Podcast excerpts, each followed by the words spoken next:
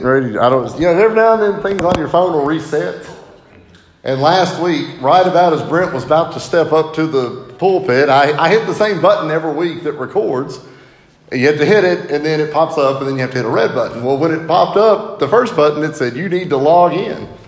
I thought, I don't have a login. James logged on my phone the last time, and I said, That's been a year ago. So uh, he wasn't here, and I texted him, and five minutes later or something, he texted back, and I was like, Well, that's all well and good, but Brent had already been talking. I didn't want to say, Brent, can you just start it all over again here? Just uh, no, no, no, you can do better. Do it again.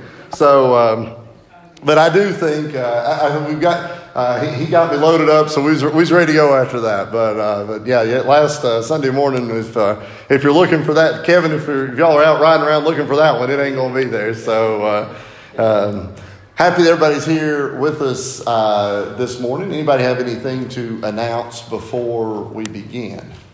Just tell us about Eugene Ledford uh, You, you just you just you know more than me, so uh, he, uh, he died.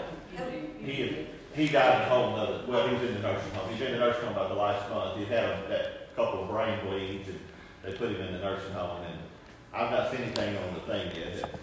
He don't really have anybody with Georgia, and he has a sister in the Crab Orchard. And uh, but anyway, he's I think he's 83. And uh, last time I saw him, I gave him one of those Bibles, those big Bibles, and he was so happy he did it. And just as he continued just to get work. And, uh, but anyway, keep George in your prayers. It came a few times, yeah, yeah. And uh, nice little, not very nice little man, but it just got terrible. Eugene Ledford, they live in Shaveville up here. Any other announcements? What about Danny, uh, he's, he's getting a little better. He's, uh, Who's who? Danny McKinney. Uh-huh. He's been sick, and then he got COVID, and uh, he's kind of had a rough week, but he's, uh, he's starting to Feel a little better. I kind of look for him to be back down the store as kind of weak. Okay. Nothing don't happen. Some of you in Lancaster, from over Lancaster would know Bill Carrier. Uh, he was 71. Uh, he was, uh, his, his um, I teach with his stepson, but I went all through school with his uh, stepson Brandon, and then his nephew Nathan was one of my best friends really from the day we started going to school. But he was 71. He had had cancer uh, and was just he was in really bad shape the last couple of months. Brandon had told me um, a week or a couple weeks ago that he had almost just couldn't even hardly move. He was just in such bad shape. But he was 71 years old, and there his uh, visitation is this afternoon. So, uh, what was there? It was. I can't remember. His daddy worked at Colby Wholesale for years. They lived out Buckeye Road up there. I can't remember. But he, there was four of them: uh, Woody and Kurt and Jerry and Bill. So, uh, but I can't remember. Can't remember. The, I can't remember Granny's Granny's name. So, huh? Yes. Yeah. Anything else? Well, Ricky Burkhart died too. Uh, he was seventy. He he pulled vehicles around. Now he, he had a record uh-huh. in Lancaster. He was always in John Smith's restaurant. And real nice guy. Uh, no, I don't know what killed him. He had really bad heart yeah, he But he died. Ricky Burkhart. Ricky Burkhart was the tow guy. Yeah. Yeah. Yeah, he told everybody in Garrard County several times probably. Anything else, Linda? Yeah, Christine Hagen's still not doing good. She's got to run more tests on her and her leg will harm. You wait, she's going to have to stay out there for four more days and maybe go to car and heal or something. Hmm. What about Leland? Anybody hear from Leland? Because he had to go to the doctor, was it Thursday? Yeah, he's going back in the shot. I didn't talk to him. I don't know. He maybe he may be here for church. He may sitting for two hours. May be hard to maybe hard to do. Well, I appreciate everybody that's being here with us. Josh, I'm glad you was able to get back with us. He's been out west uh, here in uh, the last uh, couple of days, and Brent is uh, supposed to be with us tonight. I think. Uh, we had some confusion last week, but it's all working out good. So, uh, because of all that, I'm teaching and preaching. So, I guess I should apologize first, and hopefully, you know, if you don't like the, you know, if you don't like the first one, I guess you could leave. So, so that'll be that'll be fine. And so, um, yes, we need to keep Joyce in our prayers too. Joyce Rogers, she's not doing well mentally at all. Go. just not, just keep her in your prayers. She she's struggling and, and getting, seemed like a lot worse pretty quick, uh, mentally. So it's pretty sad, some of the things that she's, uh, not remembered. It's really quite sad. So, uh, it's a tough situation for Jenny Jill because she's, it's just, she's not well. She's not well at all. Well, we're going to continue with our series of lessons. So if you've got your, almost, I almost say textbooks every time. It's just habits that are hard to, hard to break, you know. If you've got your book there with you, we are going to be looking at the fifth book of the Old Testament, the fifth book of the Bible, the fifth book of the Torah, the fifth book of the Pentateuch, the fifth book of Moses, however you want to call it. It's a fifth book. I don't know if you get any, you know, you get awards, awards for bron- gold and silver and bronze. I don't know if the fifth one uh, gets any kind of award or not. But this is the fifth book of the Bible. And today we're going to be talking about the book of Deuteronomy, but more specifically, we're going to be talking about the death of Moses. And that's going to be our lesson uh, here. As we've said, we've tried to take a lesson from each one of those. Now, the word Deuteronomy seems like an odd word. I remember uh, when we were little, this was the one that seemed kind of kind of strange. And I jokingly said last time, you ought all have to be able to spell it. Uh, it's a Greek word, or combination, I guess, of two Greek words, and it means second law. Okay, and so this is the sort of the second giving of the law uh, here, and so this term uh, is used for that. Now, this is not a term that would be used uh, in, in Hebrew language. They wouldn't use the word uh, Deuteronomy. They'd use the, the Hebrew term, which I had and did not write down, which would uh, not, I- it'd be good if I could be able to tell you, but I didn't. I didn't write down. But um, a lot of times when we hear, you know, these are translated works, and so the titles that we use, uh, you know, we speak English, which is a Germanic language, and it's a total opposite of what Hebrew is. And uh, in fact, it's so different that whenever you write, you write from left to right, and in Hebrew, you write from right to left. Uh, there are some languages that do that. Arabic is a language that, that does that as well. I'll tell you this story I may have told you before. When I was in college, I was in, um, of course, you got a history degree, you had to get a lot of different uh, areas, and one of the areas that we I had we had to take class in was Arab history. And uh, our teacher was uh, was really smart, probably three fourths crazy, but really smart. And he was like he was an, an Arab scholar basically. And uh, if you he would be on TV sometimes and all that, and he would turn he just turned and talked the whole time with his back to us. And so you just had to absorb what he was saying. But he would write on the board, and as he would just work his way all the way across the board, and then he'd get to going, and then he'd start writing in Arabic, and he'd start working his way back in Arabic, and it was, we was all looked at each other like, don't have a clue, don't have a clue. And so there was about, I don't know, there's 10 or 12 of us, there wasn't many, and we was all just kind of holding on for dear life. I got a B, and I was so tickled. I was never, never been happier in my life than when I, when I got that. But language translation, it does leave something to sort of be desired. And when you're using, you know, if you're translating from English to German or to French or to Spanish, it's a little easier. When you're translating to Greek or to Roman, or not to Roman, to Greek or to Arabic or Aramaic, if you want to go all the way back, a little bit different. So the the word uh, Deuteronomy means second law. It's the fifth book in the Old Testament, as we said. Uh, the author here is Moses, but of course, Moses dies at the end of the book. So there's, there's some tidying up of this story uh, that, that would have to be taking place. And this is, it's still roughly the same time period. All of these first five books uh, have all been sort of written down at roughly uh, the same time. Uh, it covers about a 50 year period uh, in the Mosaic laws, of course, Mosaic Moses, uh, which applied until shortly after the death of Christ when the temple was destroyed in uh, 70 AD. So these laws that you see, if you go through and read all of Deuteronomy, you're going to see laws that were handed down to the Jewish people, and we see that often in the New Testament. And in fact, we're going to talk in the sermon, at least partly today, about people who were sort of tethered to that old law. Uh, and, and, that was the law that Moses had, uh, had presented here. And so when Christ dies, that law goes to the cross with him, but uh, a lot of those people uh, were not quite prepared to, to sort of give that up. It was his tradition as much as anything. Uh, again, this is the fifth book out of 39 in the Old Testament. Now, it contains the death of Moses and a repeat of the Ten Commandments first found in Exodus chapter 20. Uh, you can find those in the book of Deuteronomy as well. I guess there's uh, only one famous story here, the death of Moses, and a couple of verses there. Let no one be found among you who sacrifices their son or daughter into the fire, who practices divination or sorcery, interprets omens, engages in witchcraft. We talked about law, and these are examples of those laws that sort of are put forth. And people were really, um, really efforted to stay on the good side uh, of the law. Uh, the last one says that since then no prophet has risen in Israel like Moses, whom the Lord knew face to face. And so Moses is, if you're going to rank the Jewish people of all time, Moses would rank really high on the list. Uh, unfortunately, like we talked about last week, and we'll see it again this week, uh, Moses was not perfect. He was not infallible. Moses made mistakes. Moses made a mistake last Wednesday night out of frustration when he struck the rock.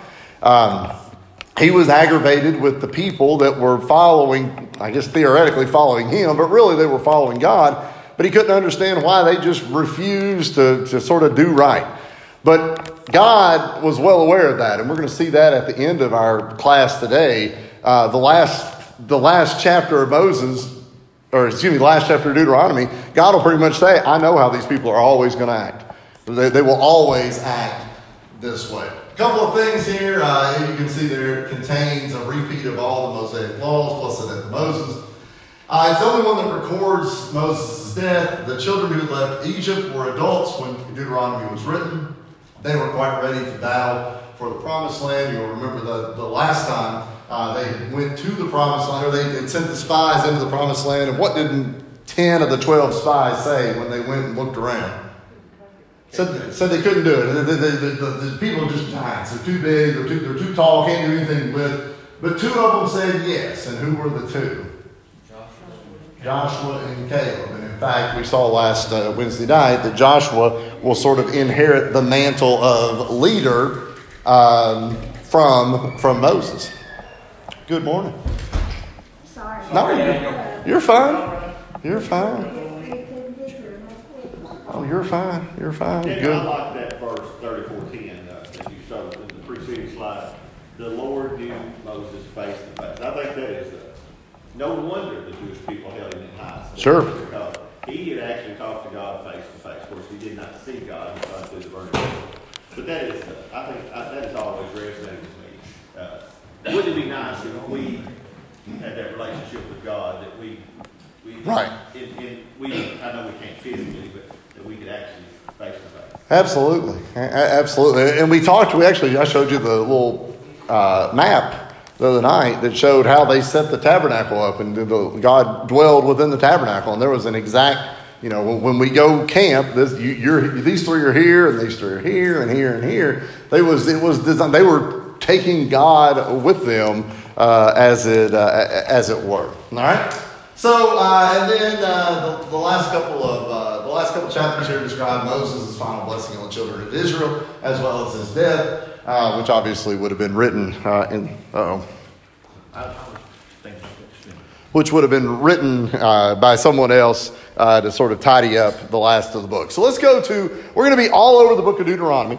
Uh, to start with, we're going to be in ver- uh, chapter 1, we're going to be in chapter 3, and then we're going to be at the end in 31, 2, and 4. And hopefully we'll be able to get uh, all of this done. But let's start with the very first five verses of the book of uh, Deuteronomy. Uh, Boo, you want that one?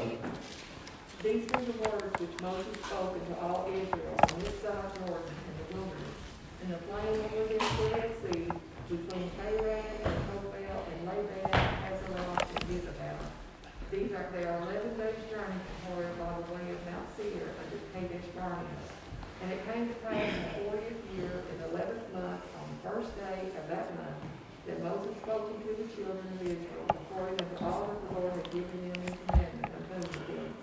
After he had slain Sihon, the king of Amorite, which dwelt in Heshbon, and Og, the king of Bashan, which dwelt in Ashtaroth and Edrei, on this side Jordan, in the land of Moab, began Moses declaring this law by saying, Okay, now I stopped right there, but I wanted us to see right here from the get go that the, the, the word Deuteronomy, second law, um, this is Moses. He sort of starts off by just, he, he then will explain the entirety of the law. All right. So the first five verses here kind of does, you know, they went through all these places, they've been to all these areas, they fought these battles, whatever it might be, and then starting in verse six, he's going to lay that law uh, sort of out uh, there for the people. So just wanted as much as anything for you to see right there from the get go uh, what, what Moses' effort here was to do. So let's turn over uh, to chapter 3 now. And again, we're going to go through these, um, I don't know, reasonably quick. So, uh, but anytime you've got questions, go ahead and ask them. Otherwise, we'll, and I'll stop you as well. Uh, James, do you want to do, and, and I think everything is going to be on the screen.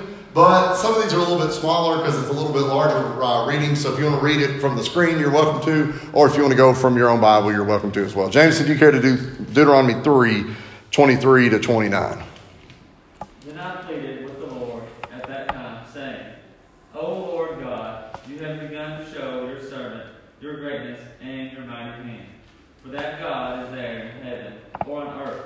Who can do anything like your works and your mighty deeds?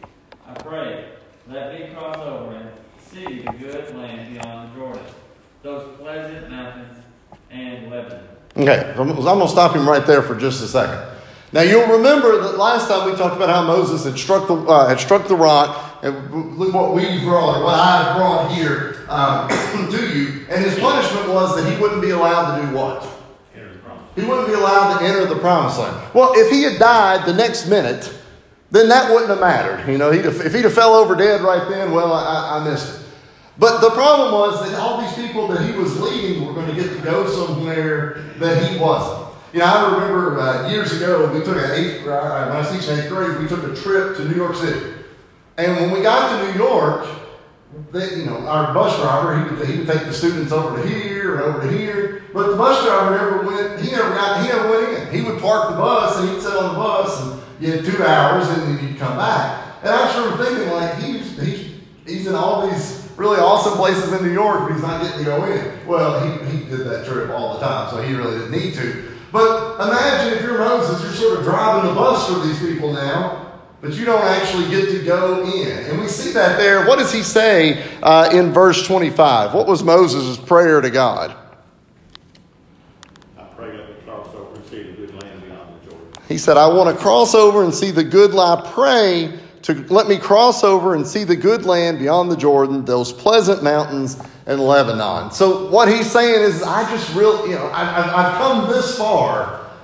I pray that you would let me go. And now, most of us would probably respond to Moses how in this situation? Yeah. Most of you know, it's, it's kind of like when you say, well, we're going you know, sometimes you fuss at your kids. We're not going to do this. Well, you're, you're, just hoping that they try to act right real good because we want to do this, all right? But in that situation, we might look at Moses. You know, if we were God, if we were the one, we'd say, "Go ahead, go ahead." You know, you you know, we, we, we weighed and balanced, and you, you know, you've done a lot more for than against. How does God respond? James, in the last three verses or four verses.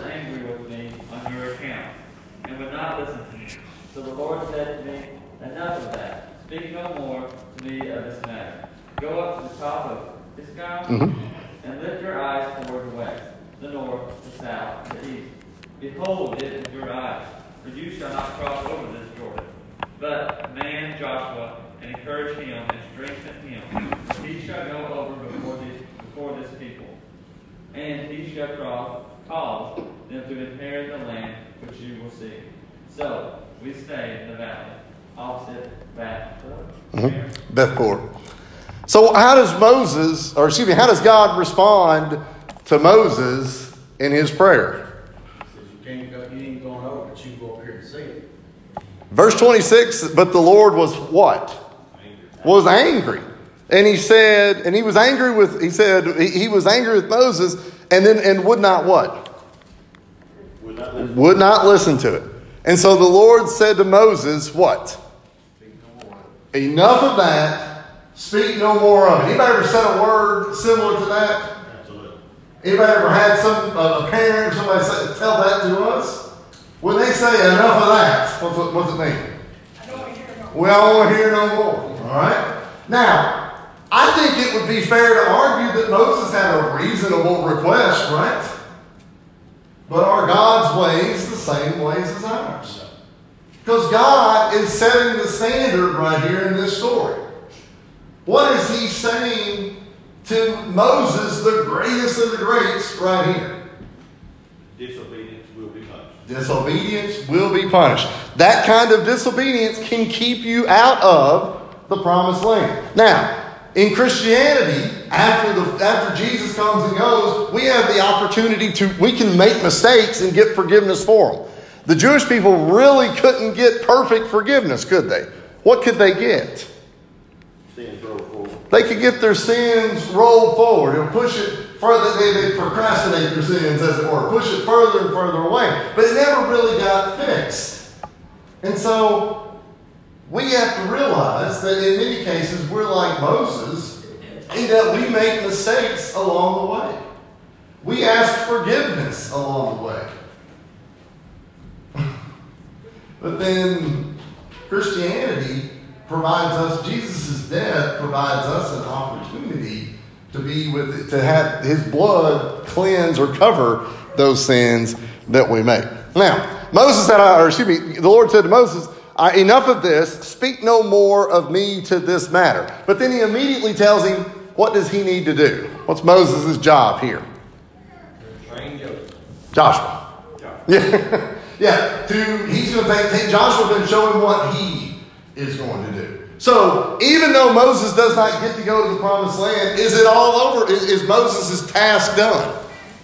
It's not at all. There's still work for Moses uh, to, to do there along the way, to train Joshua, command Joshua. It also says to do what else in verse 28? Command Joshua, encourage him, and strengthen him.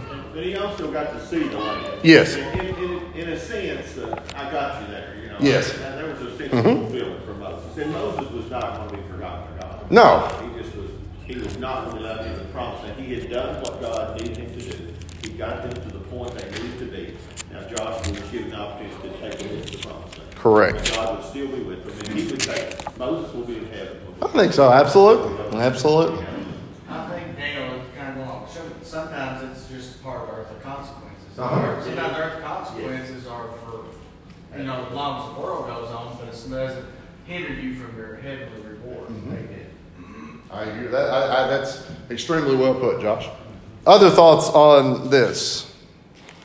Now, we're going to skip ahead to verse 31 because that's where, you know, eh, when we, the, the last thing that Jameson read, he's telling Moses to take Joshua. So, verse 31 is kind of where we start to see uh, what happened. Not verse 31, chapter 31, I'm sorry. Chapter 31 is where we're going to see sort of the charge that's put to Moses and to Joshua. So, Deuteronomy chapter 31, verses 14 and 15. 14 and 15. Annette, do you care to do verses 14 and 15? And the Lord said unto Moses, Behold, the days, thy days approach, and thou wilt die. Our God, Lord, and present yourselves in the tabernacle of the congregation, that I may give him charge. And Moses and Joshua went and presented themselves in the tabernacle of the congregation. And the Lord appeared in the tabernacle in a pillar of a cloud.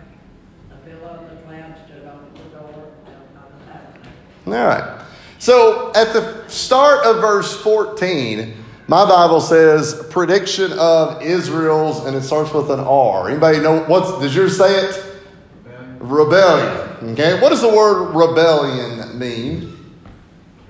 To go against. Very good. If you're rebelling, you're going against. And the world is full of rebellion from the beginning of time till the whenever the end of time is. There's rebellion today. There was rebellion a hundred years ago. There was rebellion five, how many thousand years ago this would be. Rebel would be to go against. Now it says here at the uh, at the top here, prediction of Israel's rebellion. So who's going to rebel here? Who is Israel? Yeah, the children of God. Well, first thought would maybe be why on earth would the children of God rebel? But if you think about it, it makes perfect sense because pretty much what did they do the whole trip from Egypt to Canaan? They rebelled constantly. and they were they were being brought into the promised land. They were being led to, and they were constantly rebelling and going against. And now God is going to say to them right here, well, even though we're here, they're still going to rebel. They're still going to fuss. They're still going to complain. They're going to get. They're going to. Their interest is going to be drifting over to other things along the way as well. Any lessons for us in those first two verses?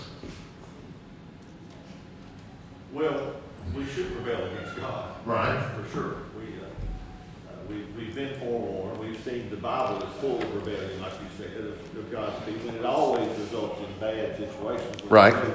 And so we, uh, we really should not rebel against our parents. Uh, parents, I think 99% of the time, have your best interest at heart. Uh, you should try to follow what your parents say. You should not rebel against your school teachers. You know, the teachers are there to help you. Uh, the police men and women are there to help you. So we can rebel if we want to our whole life, but it's going to make your life much more difficult. Okay? So I think what, we'll, what we're going to see here then is some examples of how God tells that these people are going to rebel. And we'll see that here uh, in verses 16 through 21. Uh, Kevin, do you care to read 16 through 21, sir?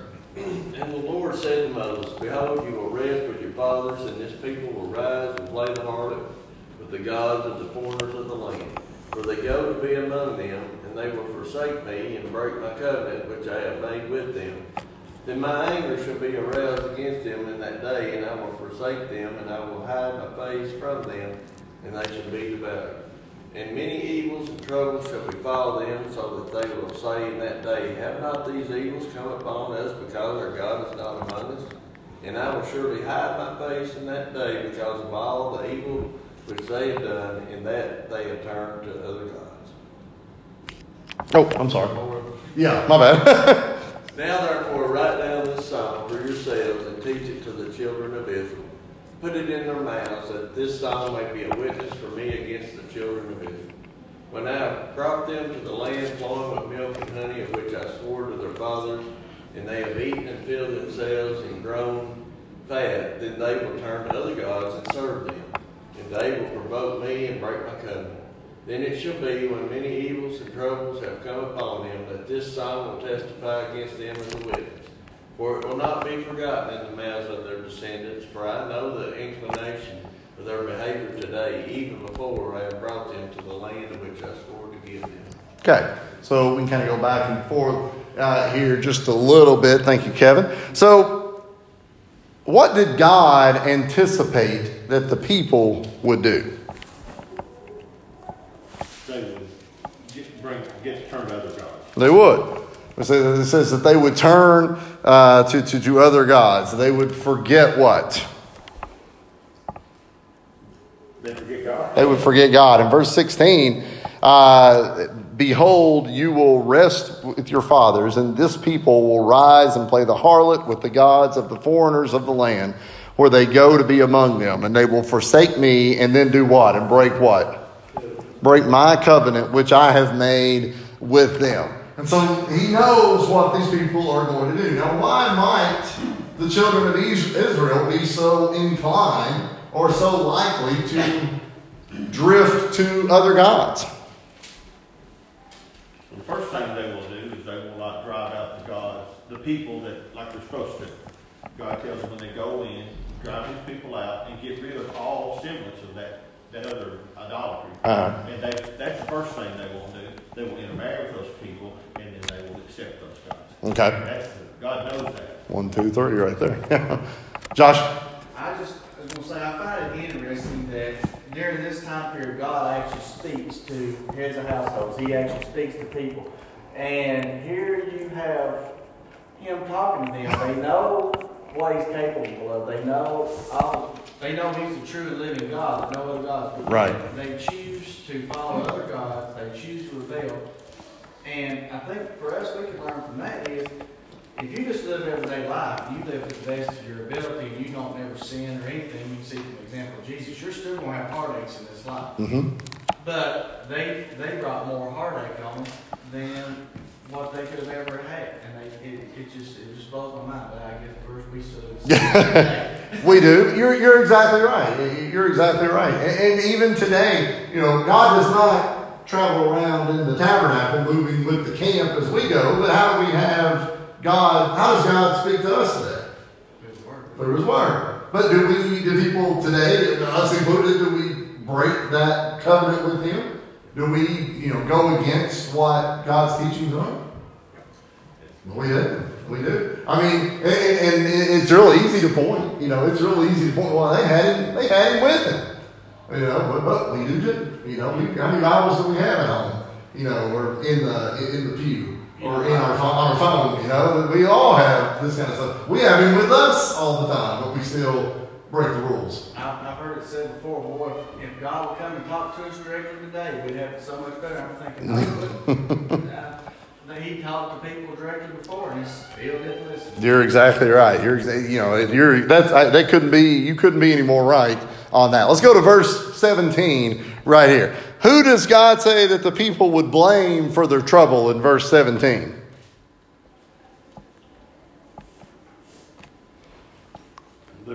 Yeah, they blame him. At the end of verse 17, uh, he says, So that they will, all these troubles are going to hit them, and evils and troubles shall befall them, so that they will say in that day, Have not these evils came upon, come upon us, because our God is not among us? So he's saying they're going to have all these issues, they're going to say, Well, if only God was with us. Well, is there any evidence that God being with them was going to have them behave the way they should? Not really. 40 years worth of not really doing what was told. But they're, he said they're going to pass the blame on. People still do that, right? Jesus told the, the same people, except just a few generations later, he told the same people, you still necked and uncircumcised and hard of hearing, you do always resist God.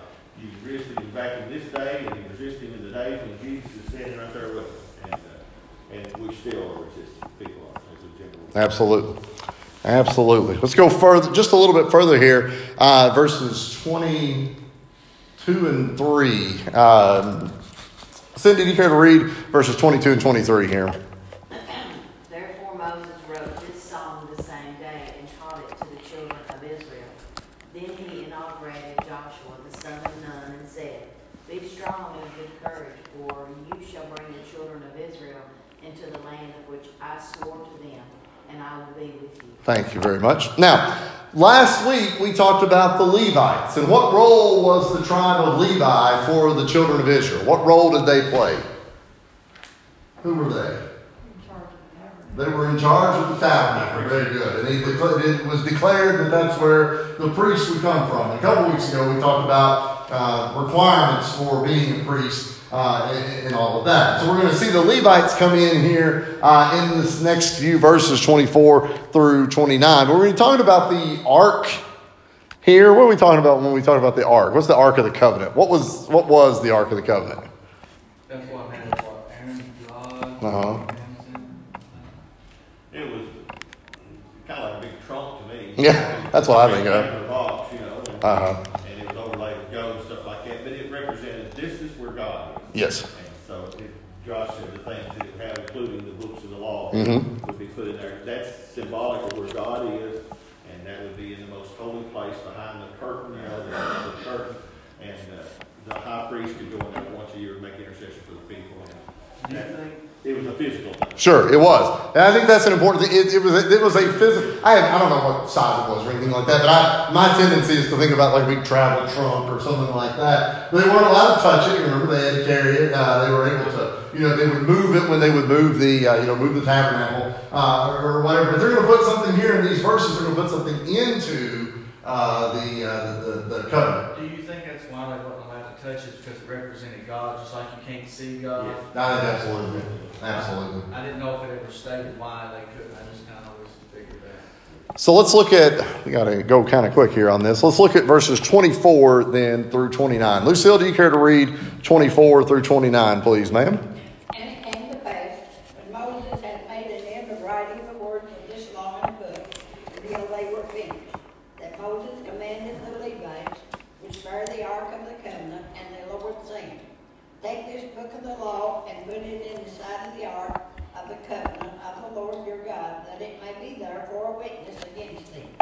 For I know thy rebellion and thy stiff neck, behold, while I am yet alive in you this day, ye have been rebellious against the Lord, and how much more after my death.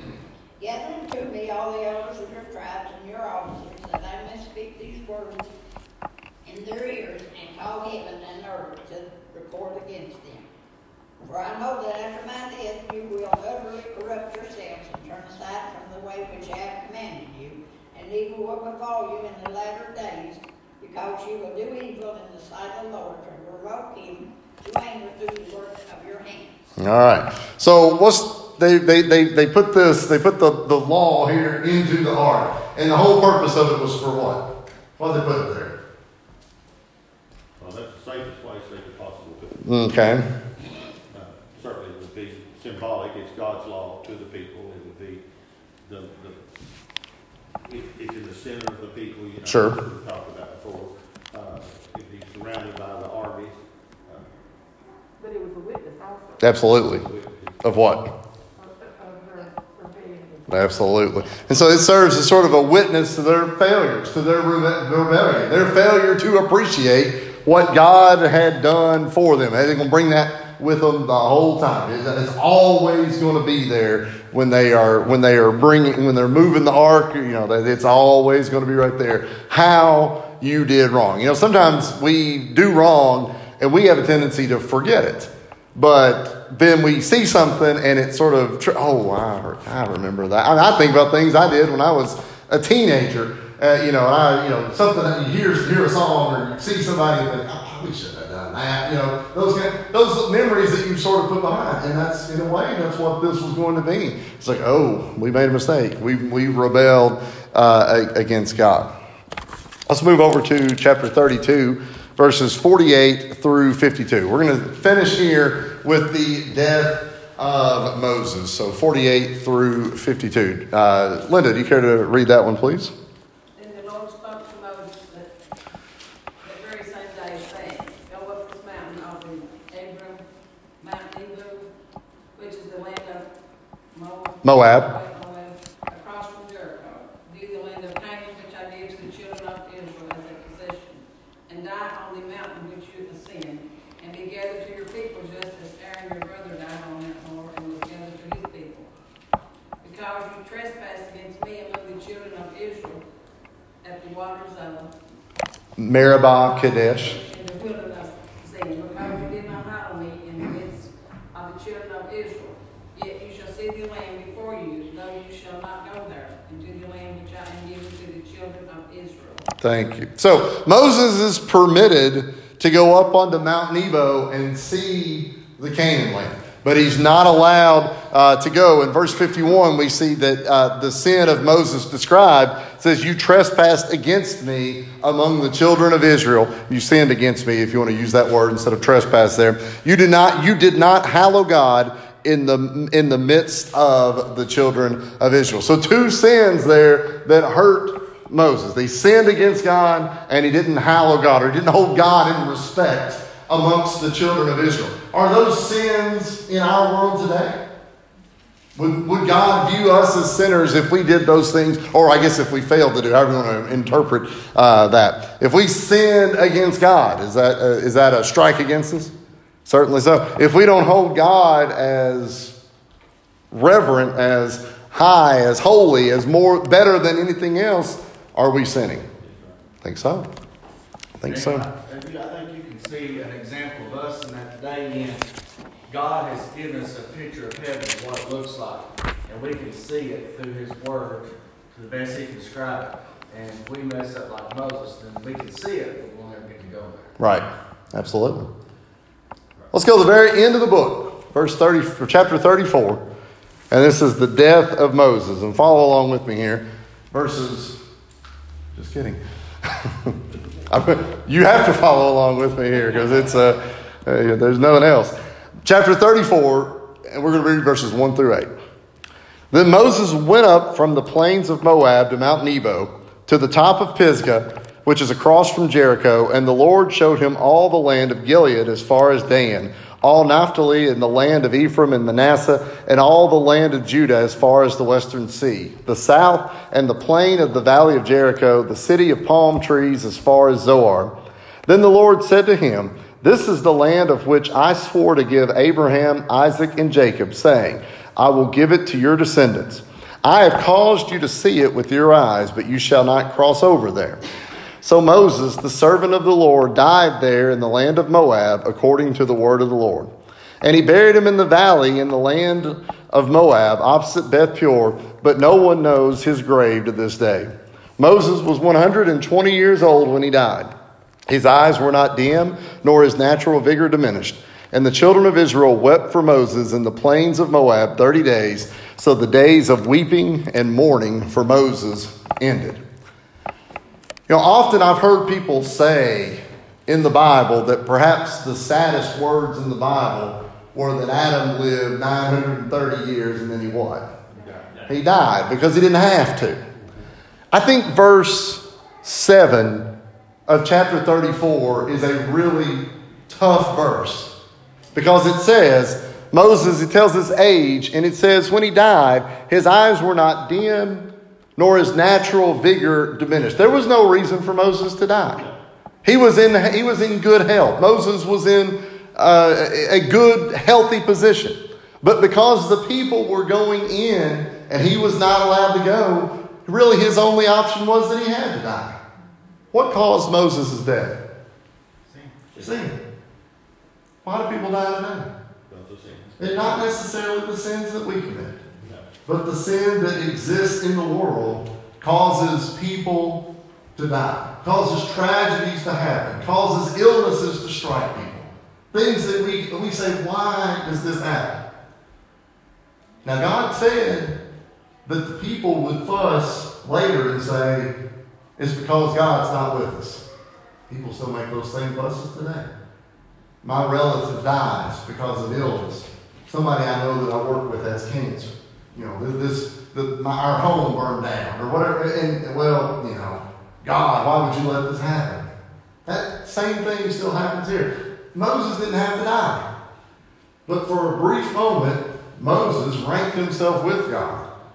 Moses got frustrated with the people, and he had to suffer consequences down the line for it. And really, verse 7 didn't need to ever happen at all. Let's finish up 9 through 12. Now Joshua the son of Nun was full of the spirit of wisdom, for Moses had laid his hands on him. So the children of Israel heeded him and did as the Lord had commanded Moses. But since then, there has not arisen in Israel a prophet like Moses, whom the Lord knew face to face, in all the signs and wonders which the Lord sent him to do in the land of Egypt before Pharaoh, before all his servants, and in all his land, and by all that mighty power and all the great terror which Moses performed in the sight of all Israel. Moses' death brings an end to a part of the Bible. With Moses' death, you sort of ended this Israelites in Egypt, you know, this, this being, you know, controlled by Pharaoh. But it also brings about, there, there's nobody as good as Moses that's ever going to come back again with the prophets and all of that that we see there in the Old Testament. So there was no more prophets that came that were as good as him. So when Jesus will come later, a lot of people will compare Jesus to some of those other prophets, right? And they'll look at some of those Old Testament prophets, but they'll also remember that those Old Testament prophets were never good as, as good as, as Moses, right? They're the ones that we see later on. And then those questions will arise for Jesus as well. Why should we believe this guy? You know, we've had a lot of prophets that came and said this was going to happen or that was going to happen. And, and it caused people not to believe Christ as well. And so Moses' death is a significant stopping point or a turning point, whatever, however, whatever kind of point you want it to be, for sort of biblical history and the Jewish people as well. Any thoughts, comments, questions?